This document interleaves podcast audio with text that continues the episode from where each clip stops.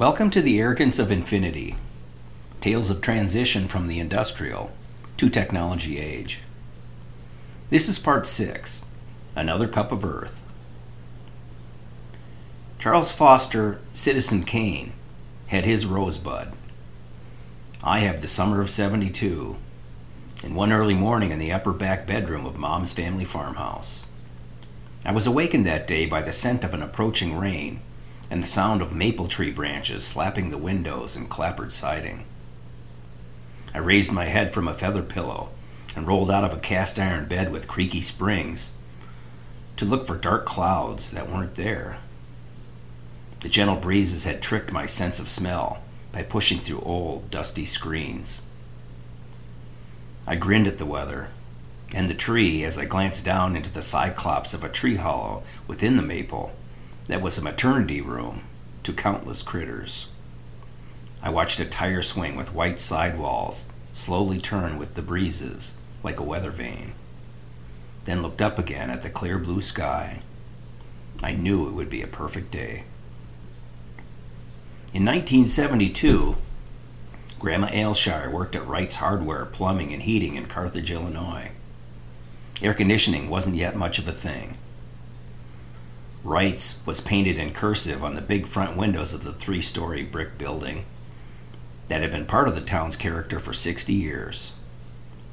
The Main Street store was on the north side of Courthouse Square, in the seat of Hancock County. Gram, like Grandpa Pickett up in Minnesota, would occasionally parlay her job into life lessons by taking me to work with her at the vintage hardware store. Her boss, Fred Wright, was a short, stout man with a bit of a lisp and a demeanor that varied from jolly to wise. He called every man Bud and most women darlin'. And he'd give me a ride on the floor to ceiling ladder with steel wheels that rode on iron pipes from the back to the front of the store. We'd glide past columns of hardwood drawers that were stacked 12 feet high along each side of a 30 by 60 foot room. They were filled with nuts and bolts and thingamajigs, and to me back then, the place felt bigger than a Home Depot. After the ride, Fred would hand me a push broom and allow me to sweep the well seasoned floor with magic crystals that oiled the oak and grabbed dust and dirt at the same time. The summer class would get boring after the sweep, so I'd stroll across Main Street to begin a self guided tour around town. The Hancock County Courthouse is a classic building of Indiana Bedford limestone with a roof of red Spanish tile. Lady Justice holds her scales above a white cupola with seven foot tall clocks on all four sides. It's as handsome a county courthouse as you'll ever see. There's a large boulder with a plaque in Courthouse Square that marks the spot where, in October of 1858, Stephen Douglas preached the virtues of popular sovereignty on a state by state basis as the best way to decide the issue of slavery. Eleven days later, at the same spot, Abraham Lincoln declared the slave trade to be wrong in every township, county, and state in our divided nation. Douglas won the senatorial election in 1858. In 1972, the boulder in the square was covered in bird shit. I was 10 years old for half of that year. I wore bib overalls and liked to chew on long weeds in imitation of my idol, Huck Finn, from just down the river in Hannibal, Missouri. The bibs cost more than a piece of cloth should have, but they were durable, and Gram justified the expense. Out on the farm, that's all I'd wear. She'd make me add a t shirt and shoes when we went to town. As I wandered around Carthage that day, it didn't occur to me that the quaintness of small town America was in decay. I thought I was just getting old, not on life support, certainly not dead but I wasn't oblivious to the disappearing landmarks. There was only one restaurant remaining on the square grab a snack. J.C. Penney had closed. Jenkins' billiard parlor was turned into a trinket boutique. And the Woodbine Theater's last picture show featured a kid in Wuthering Heights named Heathrow that Huck Finn and I would have punched in the mouth. The most critical retailer on the square, for me, was Ben Franklin's Five and Dime, where I could buy penny candy if I happened pawn a returnable bottle. In 72, Ben was still using bulk buckets of hard candy, gumballs, and jelly beans to tease little boys in overalls.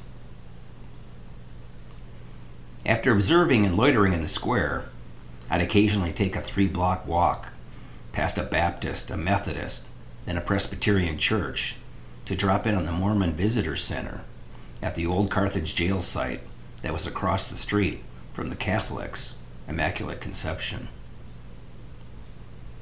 The Mormons, the Church of Jesus Christ of Latter day Saints, landed in Hancock County in 1839 and transformed the tiny town of Commerce into a city half again bigger than Chicago.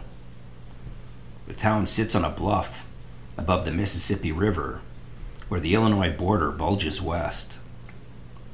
The hamlet was renamed Nauvoo, which is Hebrew for beautiful place. And by 1844, it featured a glorious temple, formidable militia, and a population of 25,000 souls within the metropolitan statistical area of the day. Those would be Mormon souls, however, a brand the local Christians didn't understand too well. This led to a fair amount of defamation in county newspapers, and, as often happens with matters of religion, lack of understanding brought about violence. The Mormon militia burned some presses. County officials jailed some militia leaders. Then an angry mob murdered the Mormon church founder Joseph Smith and his brother Hyrum in their rooms at the county jail. A few years later, a guy named Brigham Young packed up the whole town of Nauvoo and moved it to Utah. In 1972, Mormon elders at the historic site were more than happy to accommodate a curious kid. I took the tour several times and retain a few life lessons to this day. A six panel door has a cross on top and an open Bible on the bottom. James of the Bible reminds us there are no dumb questions, and angry people of all races and creeds destroy and kill unnecessarily. On my way back toward the miscellaneous stacks of hardware at Wright's, I'd wander alleys in search of a returnable bottle and swing by Kibbe's Hancock County Museum. It has since been expanded, but at the time, Gram's cedar chest contained a more comprehensive historical collection. Fortunately for me in 1972, small town business owners like Fred Wright and part time floor sweepers had lots of flex time and were able to work remotely. He'd load me up in his 58 pickup truck with a wraparound windshield, drag me out to the county fairgrounds and the city dam on Carthage Lake, where we'd share history. He got to remember, and I got to learn. Independence Day celebrations at the fair once featured pigs on spits, yards of red, white, and blue bunting, three legged races, and several heats of pacers and trotters at the horse track. In 1972, there was a weenie roast and a quarter horse race. Fred gave me a tour of the stables and pointed to a harness racing buggy that was my great grandfather's and still hanging in the rafters. I secretly wondered if I would inherit it someday.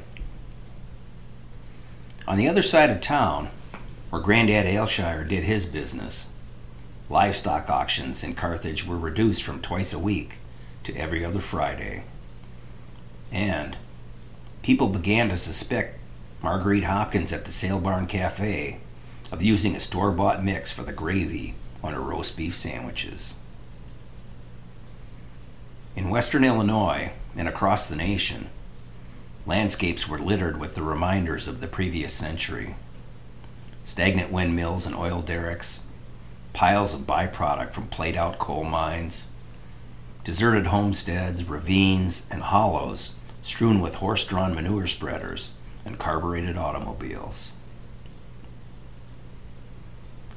The Aylshire Farm, 302 acres of stereotypical American family farm, remains down along the banks of Little Creek on the western edge of the St. Mary's Prairie. The farmhouse was a prairie mansion built in 1900.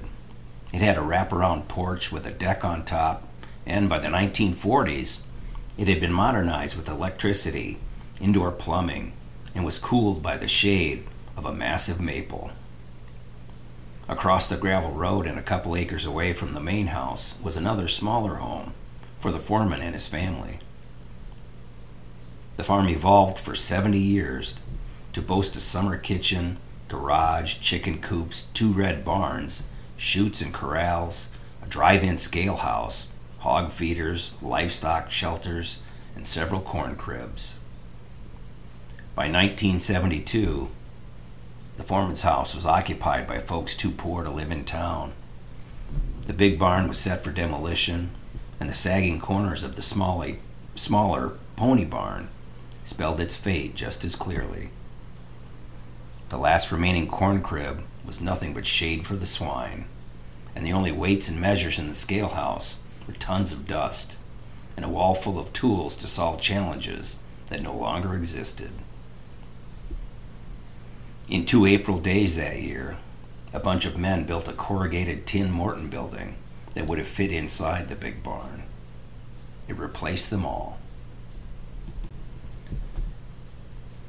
All the stores on Courthouse Square, including Wright's Hardware, would close at 5 o'clock each weekday in 1972, 3 o'clock on Saturdays, and nothing but church doors were opened on Sunday.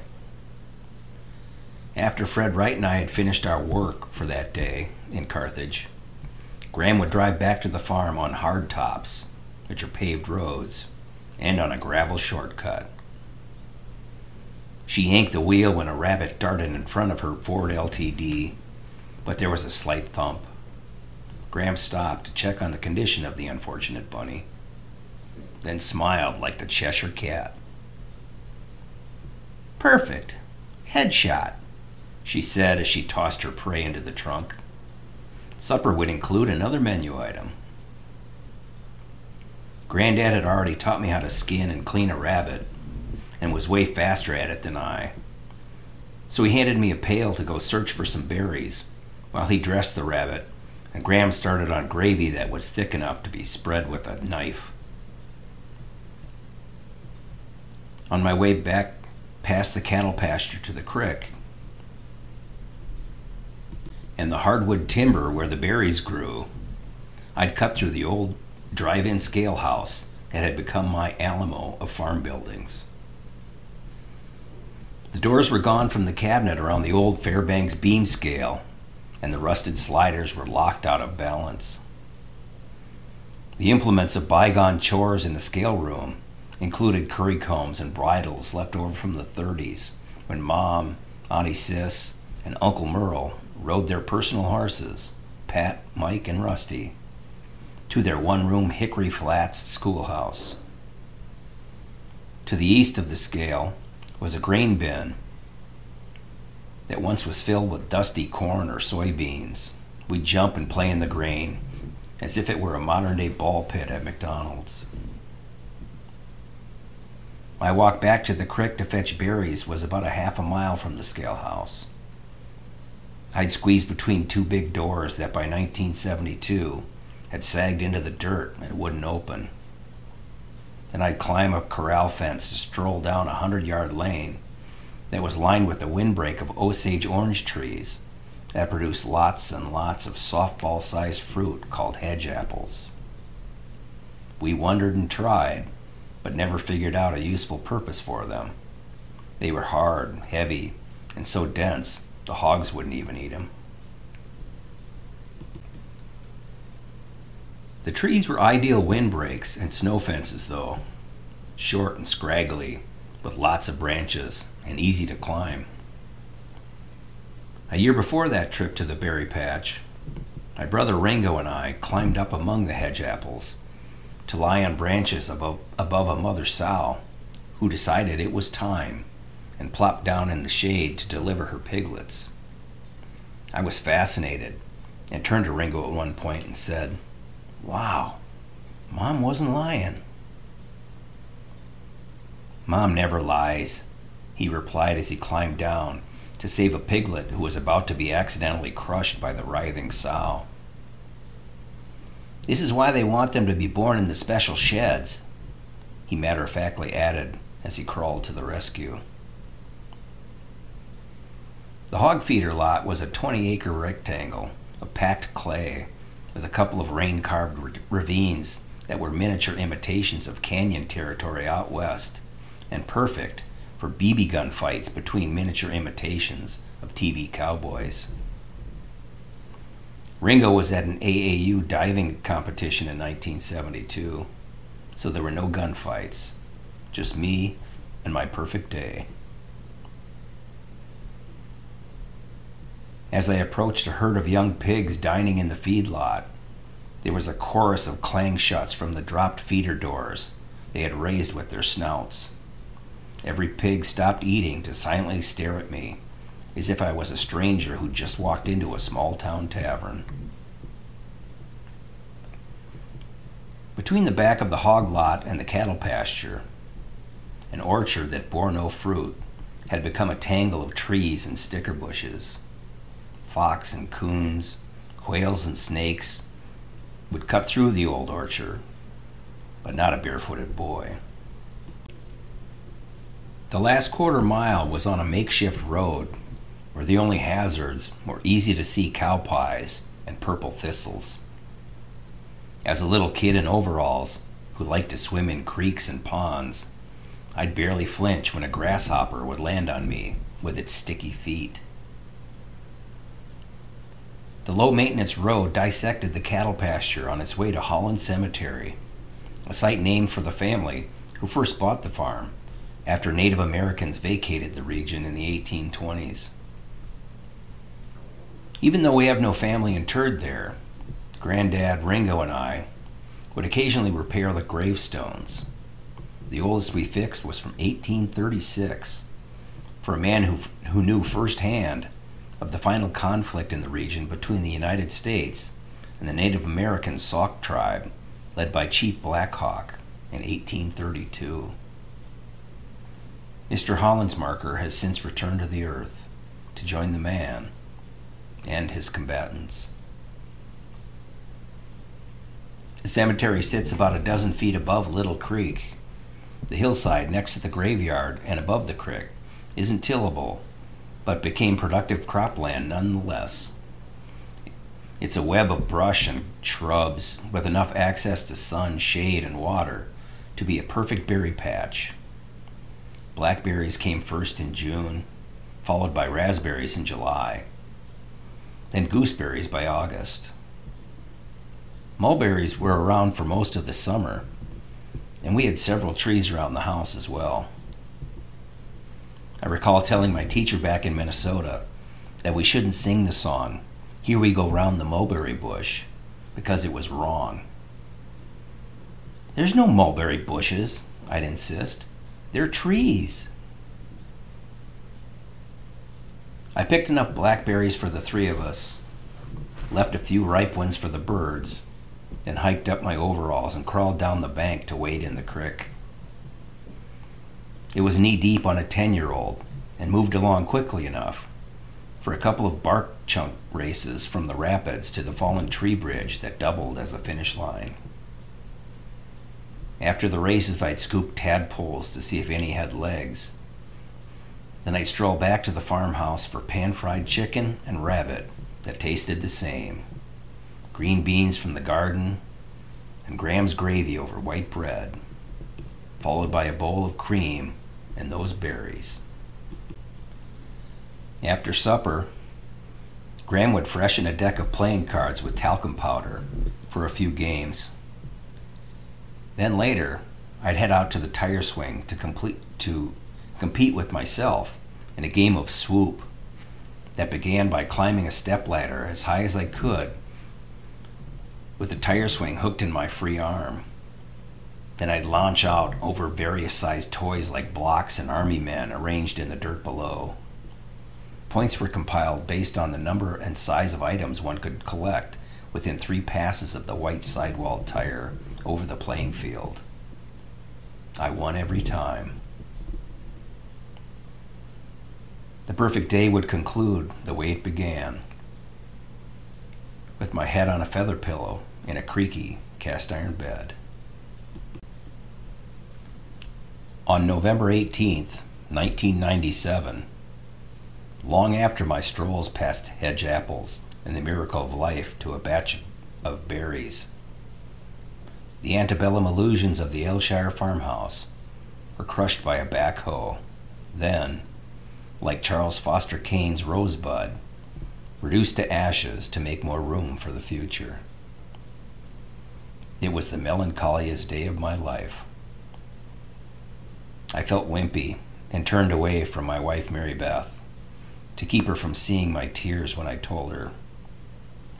They tore down the farmhouse today. She spun me around and gave me one of the best hugs ever. Later that night, I got to thinking of how, sometimes in the 70s, industrial aged Hancock County had become historic, as in ago, prior, since, gone by. Carthage College ran off to Kenosha. A local girl named Colleen used to be Miss Illinois. Thompson's General Store in St. Mary was all out of soda pop and front windows trains stopped stopping in Hancock County. I made a habit somewhere along the line of tempering emotional losses of friends, family, and landscapes with reminders of the experiences of preceding generations. To American Indians, industrial was the least welcome of ages, and 1972 was one in 150 years of degeneration. There's a saying among the tribes of the region let me go back and take one drink more from the old spring. The current in Little Creek varies from raging torrent to couldn't raise a nightcrawler. About 50 yards from the berry patch are the remnants of a berm that once was a bridge for the stagecoach that carried Lincoln and Douglas to Courthouse Square. Farther down the line, after spilling into the La Moine River, the creek makes anonymous cup by cup donations of topsoil to the great Mississippi Delta. A new age perpetuates techno- technological and physical change in counties with no interstate highways. Addresses beginning with www replace rural fire numbers. And Courthouse Square in Carthage has been revived with resilience, bits, bytes, and URLs where there once was hardware, durability, and the county journal. By the end of the 20th century, the souls of Indian chiefs and 19th century industrialists had colluded to create the communal economics of modern farming. The land that is the Aylshire and neighboring farms would be picked clean of buildings and landmarks. Fences, corrals, and loading chutes were pulled, hedgerows yanked, and service lanes tilled in an apparent challenge to the sons and daughters of the computerized millennium to do what they may with this place, to create their own definition of a perfect day. The irony is lost in a cycle. The Potawatomi hunters and gatherers were not the beginning of Hancock County, any more than the oil burning farmer is its end. Progress and evolution find every corner of the globe, often taking two steps back for every three forward.